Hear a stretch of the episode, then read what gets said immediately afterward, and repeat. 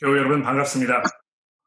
아, 이렇게 여러분들 만나게 뵙게 돼서 하나님 앞에 감사하고 아마 지금만큼 우리에게 더더욱 하나님의 말씀이 필요한 그런 때가 또 있었나 이렇게 생각하며 아, 우리 하나님 앞에 잠시 기도하고 이 말씀을 아, 살펴보도록 하겠습니다. 함께 기도합시다. 하나님 아버지 감사합니다. 일주일 동안 하나님께서 저희들을 지켜주시고 아, 이렇게 주일날 아침에 다른 일들을 다 접어두고 아, 하나님의 말씀 앞에 모이게 하셨으니 감사합니다. 주께서 저희들을 인도하시고 주의 성령께서 우리들과 함께 하셔서 우리가 이 말씀을 들을 때에 집중하며 이해하며 우리의 마음이 움직여서 아, 주를 위해 사는데 부족하지 않도록 이 시간 저희를 먹여 주옵소서. 우리의 부주이신 예수 그리스도의 이름으로 간절히 기도합니다. 아멘. 어, 코로나 바이러스로 이 집 밖에 나가기가 꺼려지고 또 갈만한 곳 또는 할 만한 일들이 점점 줄어들고 있는 이때에 이 대안으로 집에서 할 수 있는 것들이 무엇이 있는지 사회, 이 사회적 관심이 매우 높아지고 있습니다. 신문이나 뉴스 등이나 이런 데를 보면 아마 이 가드닝 이것이 좋은 대안으로 이렇게 떠오르지 않나 이렇게 생각을 해봅니다. 아, 화초를 가꾼다든지 집에 꽃을 키운다든지 아니면 뭐 상추, 오이, 토마토 같은 이런 채소를 집에서 직접 재배를 해서 식탁에 올리는 방법을 이렇게 많이 설명하는 것을 제가 몇 번 TV에서 보게 되었습니다. 사람들마다 취향이 서로 다르기 때문에 가드닝이 좋은 대안인지 아닌지를 객관적으로 평가를 내릴 수는 없습니다만 제 개인적으로는 이 가드닝은 낚시와 함께 최악의 여가 선용 방법이라고 생각을 합니다. 이거 뭐 단지 제 개인적인 취향에 의거한 그런 생각이기 때문에 너무 이렇게 뭐 언짢아하지 않으셔도 될 것 같아요. 많은 분들이 가드닝이나 낚시 중 하나를 또는 두 가지 모두를 매우 좋아하는 걸 제가 잘 알고 있는데요. 제 경험에 근거했을 때는 분명히 이 두 가지는 저에게 있어서는 최악의 선택인 것입니다. 왜 그럴까요? 아주 간단합니다. 제가 10대 시절에 낚시를 몇 번 가봤는데 한 번도 물고기를 잡은 적이 없기 때문이고 가드닝도 이 꽃이나 화초와 채소 등을 키워보려고 했습니다만 거의 대부분 열매를 기대하기는커녕 며칠 안 가서 모두 식어 죽어버리는 그런 일들이 비일비재했기 때문에 그렇습니다. 그때 느꼈던 이 실망감이 얼마나 컸는지 다시는 그런 일에 시간을 투자하고 싶은 마음이 전혀 생기지 않았다는 것입니다. 여러분 이 서가, 여가를 선용하기 위해서 취미로 가드닝을 해도 열매가 없으면 실망이 이렇게 큰데요. 거기에 삶의 모든 것을 투자해서 그것을 생계 수단으로 생각하면서 수고했지만 열매를 얻지 못하면 그보다 더 큰 실망감을 안기는 일이 또 있을까 이렇게 생각해 봅니다. 일반적으로 농부들은 땀을 흘려서 일하는 근면하고 성실한 일꾼의 대명사처럼 여겨지지 않습니까?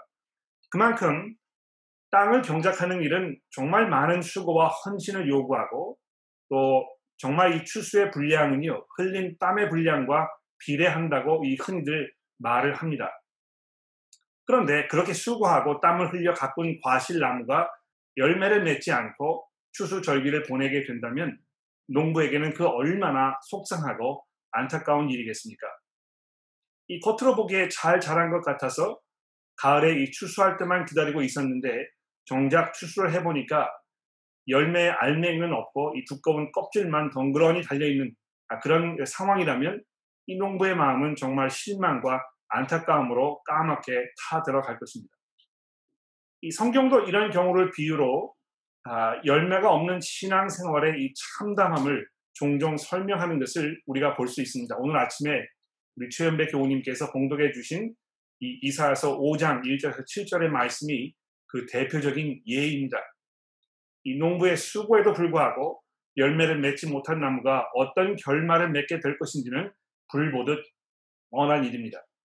오늘 이 말씀도 이와 똑같은 상황을 우리에게 설명해 주고 있는데요.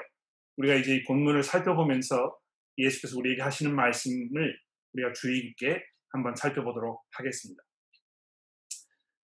자, 이 오늘 21장 아, 28절 본문에 보시면 이른 아침에 성으로 들어오실 때 예수께서 시장하셨다 이런 설명으로 시작이 되고 있습니다.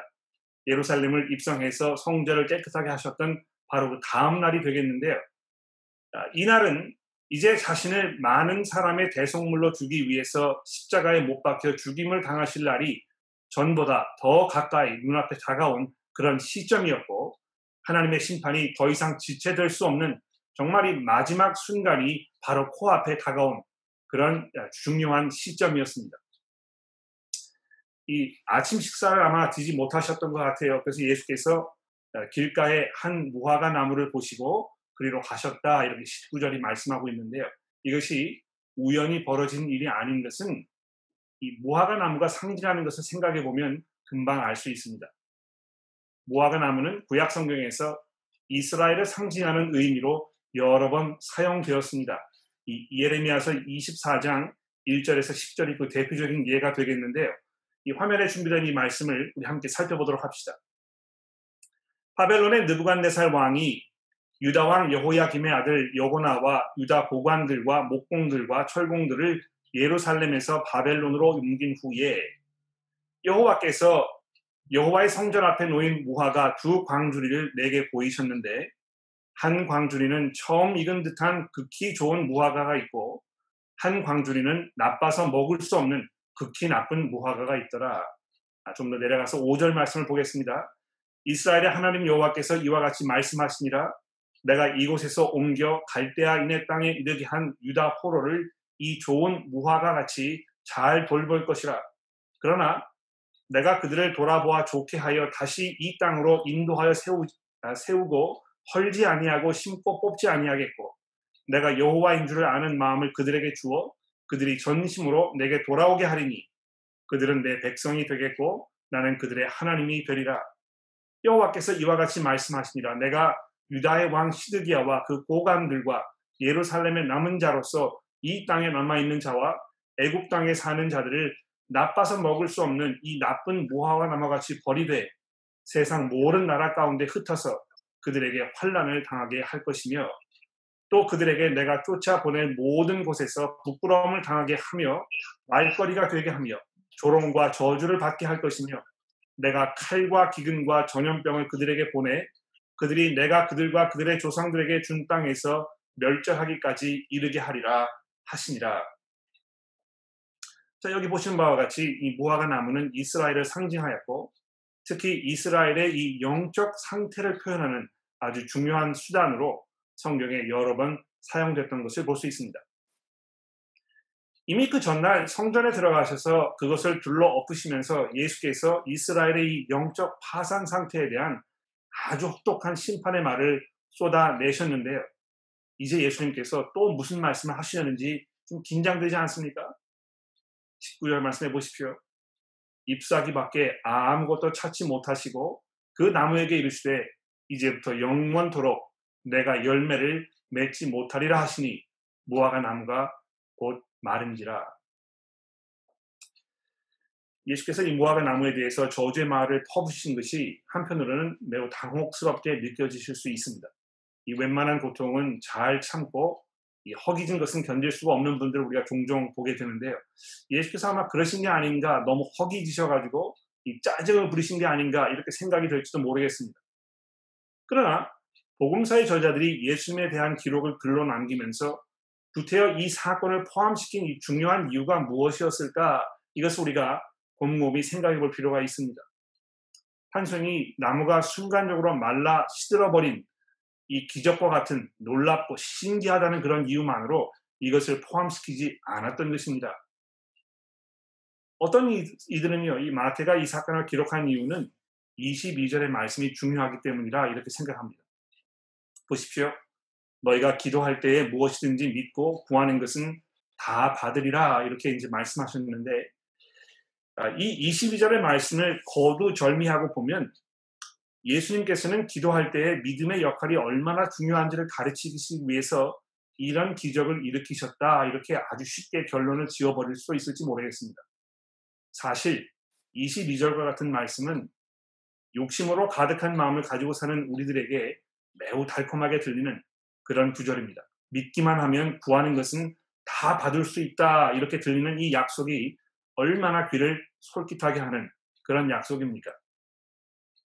그러나 예수께서 그렇게만 말씀하지 아니하시고 그 앞에 21절에서 뭐라고 말씀하셨는지 살펴보는 것이 아주 중요합니다. 보십시오.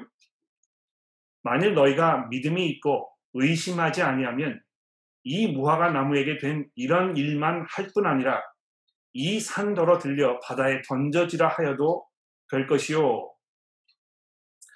자, 이 사건을 이해하기 위한 열쇠는요, 이 21절에 이 산다로 들려 바다에 던져지라 하여도 될 것이요. 라는 이 말씀입니다. 여기 이 산이라는 것은요, 이 성전이 지금 세워져 있는 그 산을 말하는 것인데요. 성전이 세워져 있는 그 산이 통째로 들리워서 바다에 던져지는 그 장면을 여러분 한번 상상해 보십시오. 왜 그런 일이 벌어졌겠습니까? 이 성전 안팎에 벌어지던 일들을 탄식하는 마음으로 지켜보시며 참고 참으시던 하나님께서 마침내 그 인계심이, 인내심이 이 한계에 도달하셔서 그 산 전체를 들어서 바다에 쳐 넣으시는 그런 장면을 한번 상상해 보시기 바랍니다. 구약 시대 때부터 하나님께서는요, 성전을 중심으로 벌어졌던 이스라엘의 이 부패한 신앙을 얼마나 탄식하셨는지 모릅니다. 성전과 제사 제도는 이스라엘 백성들이 하나님의 은혜 안에 살 수 있도록 하시기 위해서 하나님께서 마련해 놓으신 이 용서의 수단, 용, 서와 회복의 수단 아니었습니까? 그런데 이스라엘 백성들은 단지 성전이 있다는 이유만으로 자신들은 영원히 안전할 것이라고 이렇게 착각하면서 살고 있었습니다. 즉, 삶 속에서는 진정한 회개와 순종은 없으면서 정해진 날 성전에 와서 전통에 따라 제사장의 인도하에 제사만 드리면 하나님의 용서가 자동적으로 주어질 것이라는 아주 위험하고 안일한 이런 생각에 빠져 있었던 것입니다. 이 겉으로 보았을 때는 정해진 제사가 꼬박꼬박 드려지고 성전 안팎이 매우 분주하게 돌아가는 사람들 때문에 하나님을 향한 예배가 아무런 문제 없이 잘 진행이 되고 있는 것처럼 보였지만 이 모든 것은 사실 잎사귀만 무성하고 열매는 없는 무화과 나무와 같은 그런 상황이었던 것입니다. 그래서 하나님께서 이, 이 예레미야 선지자를 통해서 이스라엘 백성과 그들의 종교 지도자에게 하신 이 경고의 말씀을 들어보십시오. 여호와께로부터 예레미야에게 말씀이 임하시니라 이르시되 너는 여호와의 집 문에 서서 이 말을 선포하여 이르기를 여호와께 예배하러 이 문에 들어가는 유다 사람들아 여호와의 말씀을 들으라. 만군의 여호와 이스라엘의 하나님께서 이와 같이 말씀하시되 너희 길과 행위를 바르게 하라. 그리하면 내가 너희로 이곳에 살게 하리라. 너희는 이것이 여호와의 성전이라 여호와의 성전이라 여호와의 성전이라 하는 거짓말을 믿지 말라. 너희가 만일 길과 행위를 참으로 바르게 하여 이웃들 사이에 정의를 행하며 이방인들과 고아와 과부를 압제하지 아니하며 무죄한 자의 피를 이곳에서 흘리지 아니하며 다른 신들 뒤를 따라 화, 화를 자초하지 아니하면 내가 너희를 이곳에 살게 하리니 곧 너희 조상에게 영원 무궁토록 준 땅입니다. 보라 너희가 무익한 거짓말을 의존하는도다.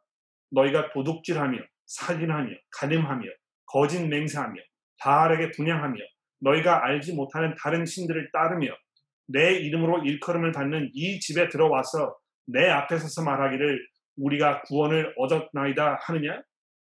이 모든 가증한 일을 행하려 함이로다.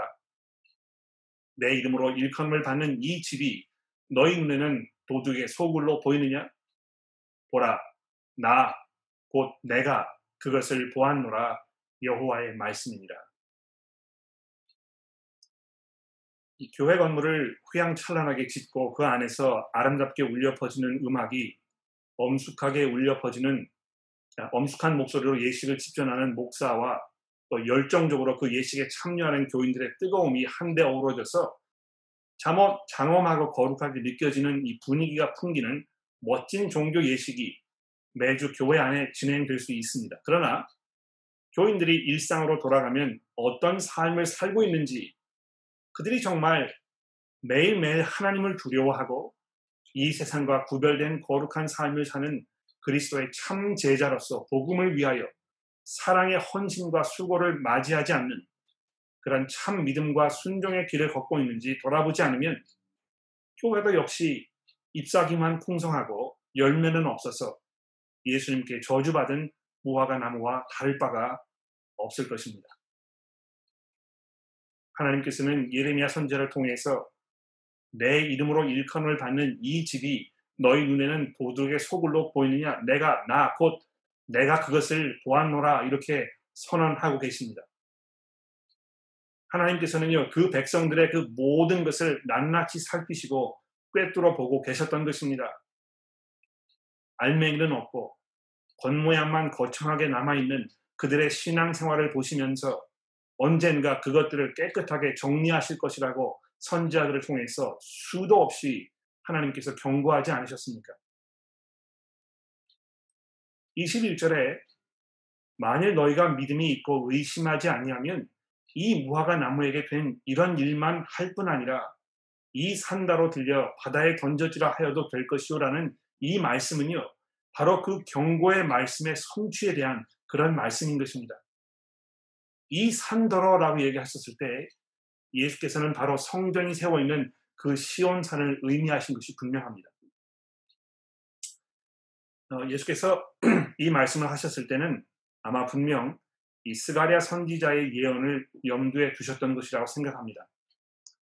스가랴서의 말씀을 보십시오. 여호와의 날이 이르리라. 그 날에 내 재물이 약탈되어 내 가운데에서 나누이리라. 내가, 내가 이방 나라들을 모아 예루살렘과 싸우게 하리니 성읍이 함락되며 가옥이 약탈되며 부녀가 욕을 당하며 성읍 백성이 절반이나 사로잡혀 가려니와 남은 백성은 성읍에서 끊어지지 아니하리라. 그때에 여호와께서 나가사 그 이방 나라들을 치시되 이 왕의 전쟁 날에 싸운 것 같이 하시리라. 그날에 그의 발이 예루살렘 앞 곧 동쪽 감남산에 서실 것이요. 감남산은 그 한 가운데가 동서로 갈라져 매우 큰 골짜기가 되어서 산 절반은 북으로 절반은 남으로 옮기고 그 산 골짜기는 아셀까지 이르지라. 너희가 그 산 골짜기로 도망하되 유다 왕 우시아 때에 지진을 피하여 도망한 것 같이 하리라. 나의 하나님 여호와께서 임하실 것이요 모든 거룩한 자들이 주와 함께 하리라. 그 날에 빛이 없겠고 광명한 것들이 떠날 것이라. 여호와께서 아시는 한 날이 있으리니 낮도 아니요 밤도 아니라 어두워 갈 때에 빛이 있으리로다. 그 날에 생수가 예루살렘에서 솟아나서 절반은 동해로 절반은 해로, 서해로 흐를 것이라. 여름에도 겨울에도 그리하리라. 여호와께서 천하의 왕이 되시리니 그 날에는 여호와께서 홀로 한 분이실 것이요 그의 이름이 홀로 하나이실 것이라. 이 말씀은 온 세상이 모두 함께 하나님 앞에 무릎을 꿇고 예배하게 될 그 역사의 최후 순간에 대한 이런 예언의 말씀입니다. 이 순간이 시작되기 위해서 하나님을 대적했던 모든 세력들이 하나님께 항복을 해야 되지 않겠습니까? 하나님께서 그래서 그들을 물리치시기 위해서 그들과 전쟁을 치르실 것이고 그 전쟁에서 승리하실 것이라는 이런 예언의 말씀입니다.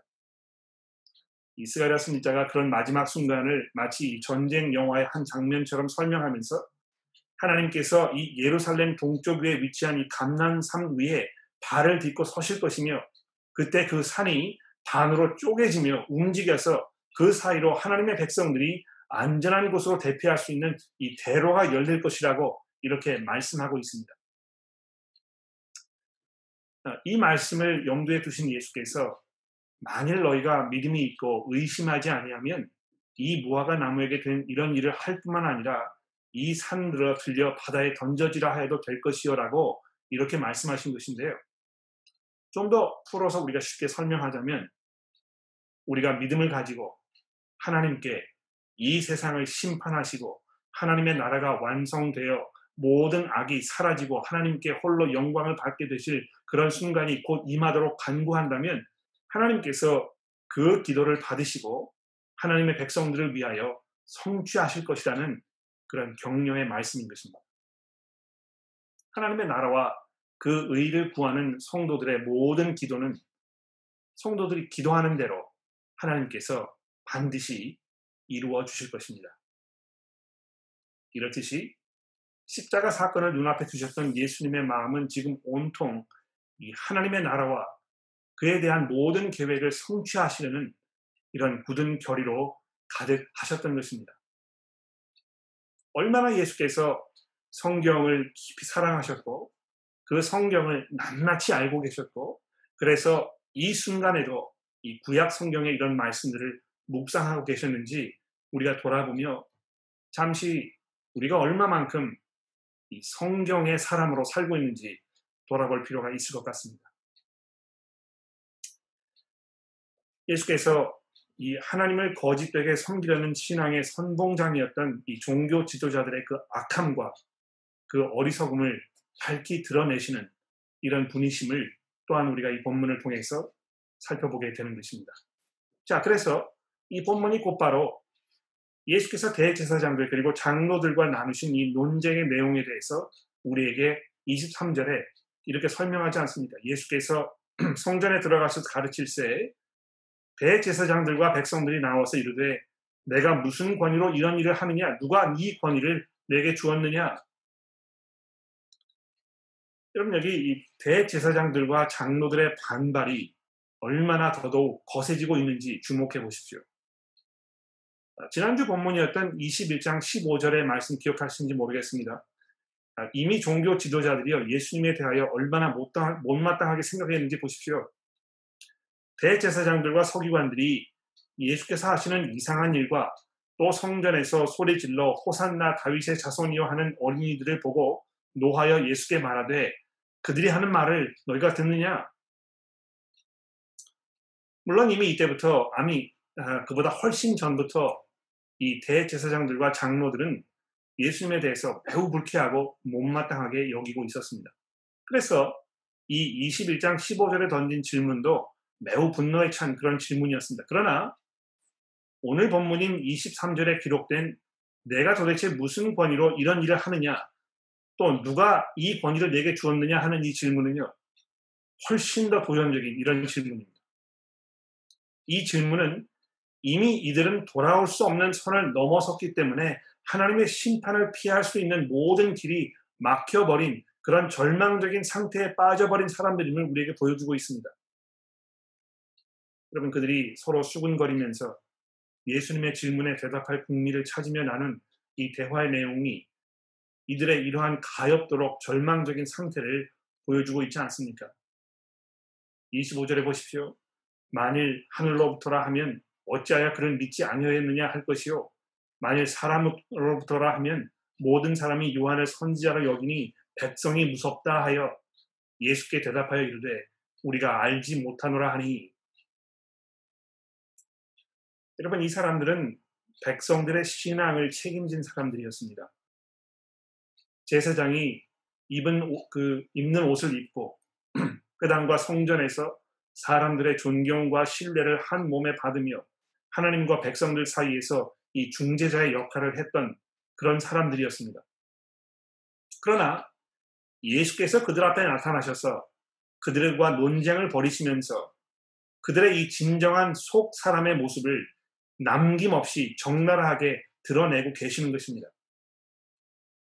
정말 여러분, 예수 앞에 서면 숨을 곳이 없습니다. 감출 수 있는 것이 없는 것입니다. 우리가 사람의 눈을 속일 수는 있지만 예수께서는 우리의 마음과 우리의 생각조차 환히 깨뜨려 보고 계시는 것입니다. 그런 예수께서 이들을 바라보셨을 때 더 이상 기회를 누릴 자격이 없는 그런 사람들임이 그분에게 드러난 것입니다. 그래서 여러분이 27절의 말씀을 보십시오. 나도 무슨 권위로 이런 일을 하는지 너희에게 이르지 아니할 것이다. 여러분 이 말씀은요. 아마도 마태복음 전체에서 예수께서 하셨던 말씀 중에 가장 소름 돋도록 참혹한 그런 말씀이 아닌가 생각합니다.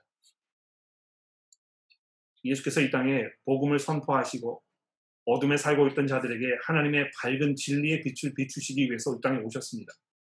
사람들에게 설교하시고 가르치면서 그들의 이 오만한 무지함으로부터 이끌어내려고 3년이나 시간을 보내지 않으셨습니까? 그런데 예수께서 이제 이 십자가 사건을 눈앞에 두고 있는 이 시점에서 그들에게 더 이상 설명하지 않으시겠다 이렇게 선언하신 것입니다. 여러분 예수께서 무슨 권위를 가지고 계셨는가라는 질문은요. 정말 중요한 질문입니다. 이 질문에 대한 대답을 분명히 알고 있는지 또 그렇지 못하든지 바로 거기에 그 사람의 영원한 생사가 달린 그런 중대한 문제입니다. 예수께서 하나님 아버지로부터 오셨고 하나님 자신의 영광과 권, 세와 능력을 가지고 계신 분이심을 아는 것이 그 사람을 영생으로 인도하는 그 지름길 아닙니까? 그런데 예수께서 그들에게 이제 더 이상 그것을 내가 설명하지 않겠다 이렇게 말씀하시므로 이제 그들에게는 더 이상의 기회가 주어지지 않을 것임을 선언하고 계신 것입니다. 다행히도 성경은 이 세상에 살고 있는 모든 사람들이 아직은 회개할 기회와 시간이 남아 있다고 우리에게 말씀해 줍니다.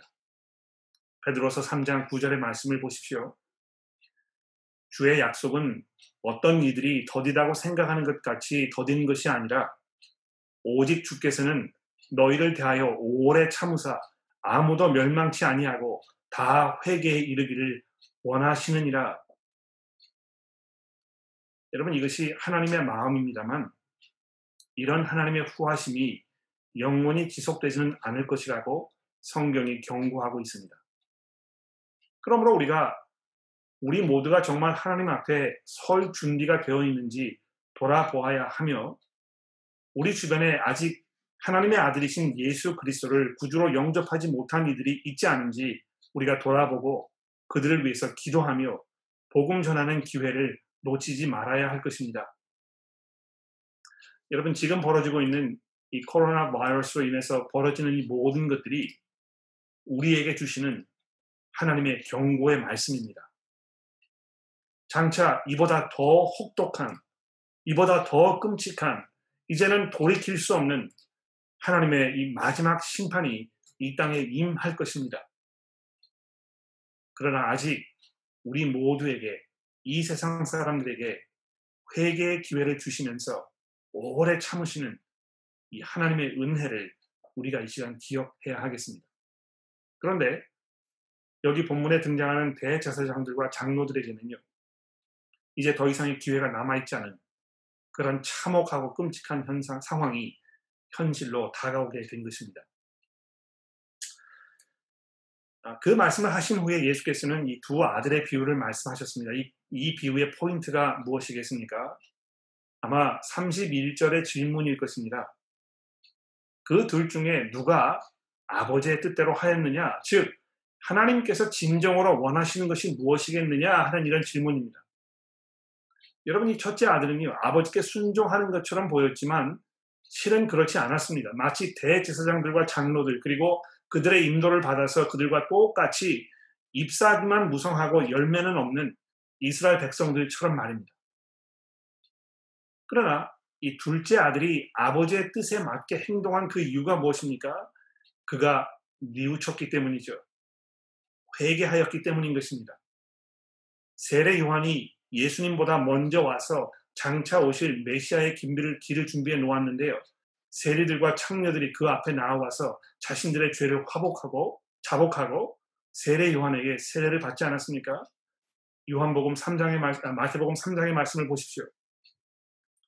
이때 예루살렘과 온 유대와 요단강 사방에서 다 그에게 나와 자기들의 죄를 자복하고 요단강에서 그에게 세례를 받더니 요한이 많은 바리새인들과 사두개인들이 세례 베푸는 대로 오는 것을 보고 이르되 독사의 자식들아 누가 너희를 가르켜 임박한 진노를 피하라 하더냐 그러므로 회개에 합당한 열매를 맺고 속으로 아브라함이 우리 조상이라고 생각하지 말아라 내가 너희에게 이르노니 하나님이 능히 이 돌들로 아브라함의 자손이 되게 하시리라.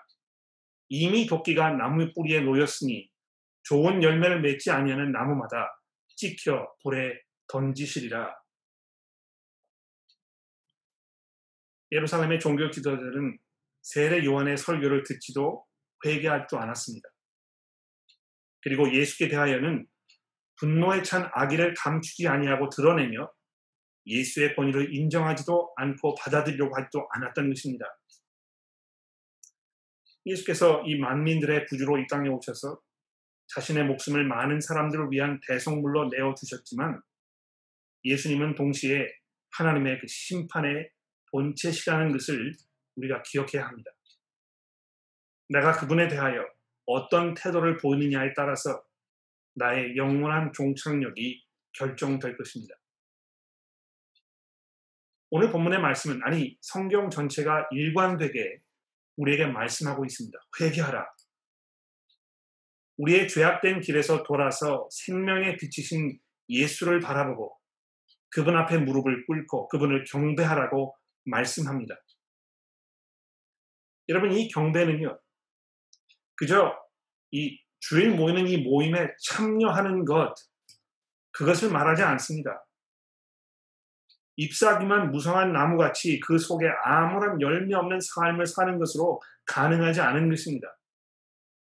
아무리 신앙인인 척 하면서 종교 행사에 열심히 참석하여도 종교 행위에 가담하여도 교회를 열심히 출석하여도 교회 봉사를 많이 하여도 그 삶 속에 진정한 회개가 없이는 예수 그리스도께 합당한 경배를 드릴 수 없습니다. 예수께서는 예수님이 구주이시고 경배를 받으시라고 우리가 입으로 외치고 노래하는 것만으로는 예배를 받으실 분이 아니신 것입니다. 그분은 우리의 삶을 소유하고 계십니다. 그래서 우리의 일상적인 삶에서 우리의 사고 방식과 우리의 문화와 우리의 풍습과 우리의 경제 활동과 우리의 여가 선용과 우리의 가정 생활과 직장에서 우리 삶의 모든 부분에서 그분은 우리의 주인이 되셔야 하는 것입니다.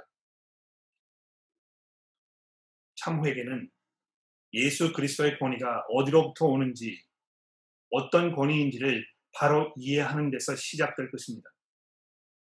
예수께서 하나님 아버지께로부터 오셨고 하나님께 속한 모든 것이 그분 안에 있다는 것을 우리가 믿음으로 고백하여 그분을 두려워하고 의지하며 그분 앞에 무릎을 꿇고 나의 구주가 되셨다고 우리 모두 겸손하게 고백할 수 있게 되기를 기도합니다. 기도하겠습니다. 하나님 아버지, 오늘 본문 말씀을 통하여 우리에게 주신 이 경고의 말씀을 기억해 봅니다. 하나님 이 시간에 혹시 우리의 삶은 잎사귀만 풍성하고 열매는 없는 그런 신앙생활 아닌지 돌아보게 하여 주옵소서. 하나님 우리가 진정으로 우리의 삶 속에서 우리의 죄를 하나님 앞에 자복하며 회개하며 예수 그리스도가 우리의 구주의 구주가 되어 달라고 우리의 주인이 되어 달라고 우리가 하나님 앞에 기도하고 있는지 돌아보게 하여 주옵소서. 우리의 삶을 통하여 예수 그리스도의 그 존귀와 그분의 영광이 드러나게 하시고 우리가 그분을 높여드리며 그분의 이름이 영광을 받으시기 위하여 우리의 삶을 살 수 있도록 하나님이 우리를 인도하여 주옵소서.